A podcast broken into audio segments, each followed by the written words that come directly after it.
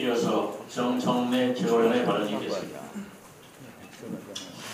네, 그분한 일을 했으니까 오랜만에 고향집에 온 듯한 기분입니다. 앞으로 더 지혜롭게 말하겠습니다. 그러나 야당다운 야당을 위해서 할 말은 또 하겠습니다. 얼마 전 박근혜 대통령께서 유엔 총회에서 북한 인권 문제를 거론했습니다. 잘 하셨습니다. 북한의 인권은 개선되어야 합니다. 어, 마찬가지로 우리 대한민국의 인권도 어, 신경 쓰는 그런 대통령이었으면 좋겠습니다. 어,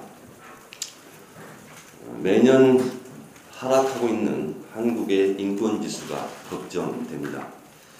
국가인권기구 국제조정위원회 ICC가 국가인권에 대해 세 차례 연속 등급 보류 결정을 했습니다.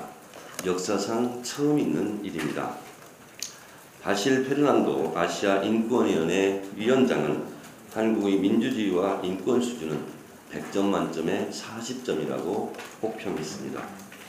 국제 엠네스티는 박근혜 정부 들어서 인권이 후퇴하고 있다라고 최초로 대한민국의 인권의 현실을 언급했습니다. 국경 없는 기자회는 한국의 언론 자유 지수가 180개 국가 중 60이라고 발표하고 있습니다. 2016년 3월로 예정되어 있는 ICC 네 번째 등급 심사 때까지 국제사회의 우려를 해소하지 못한다면 말레이시아, 태국에 이어 세계에서 세 번째로 비등급으로 강등되는 망신을 당할 수 있는 우려스러운 상황입니다.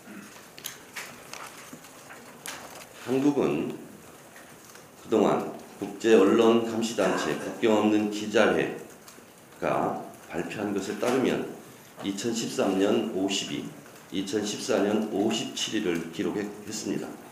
언론 자유 지수가 처음 발표된 2002년 39위를 기록했고 2006년에는 31위까지 올랐으나 2009년 62위까지 추락했고 이명박 정부 출범 이래 40위권에 진입한 적이 단 한 번도 없습니다.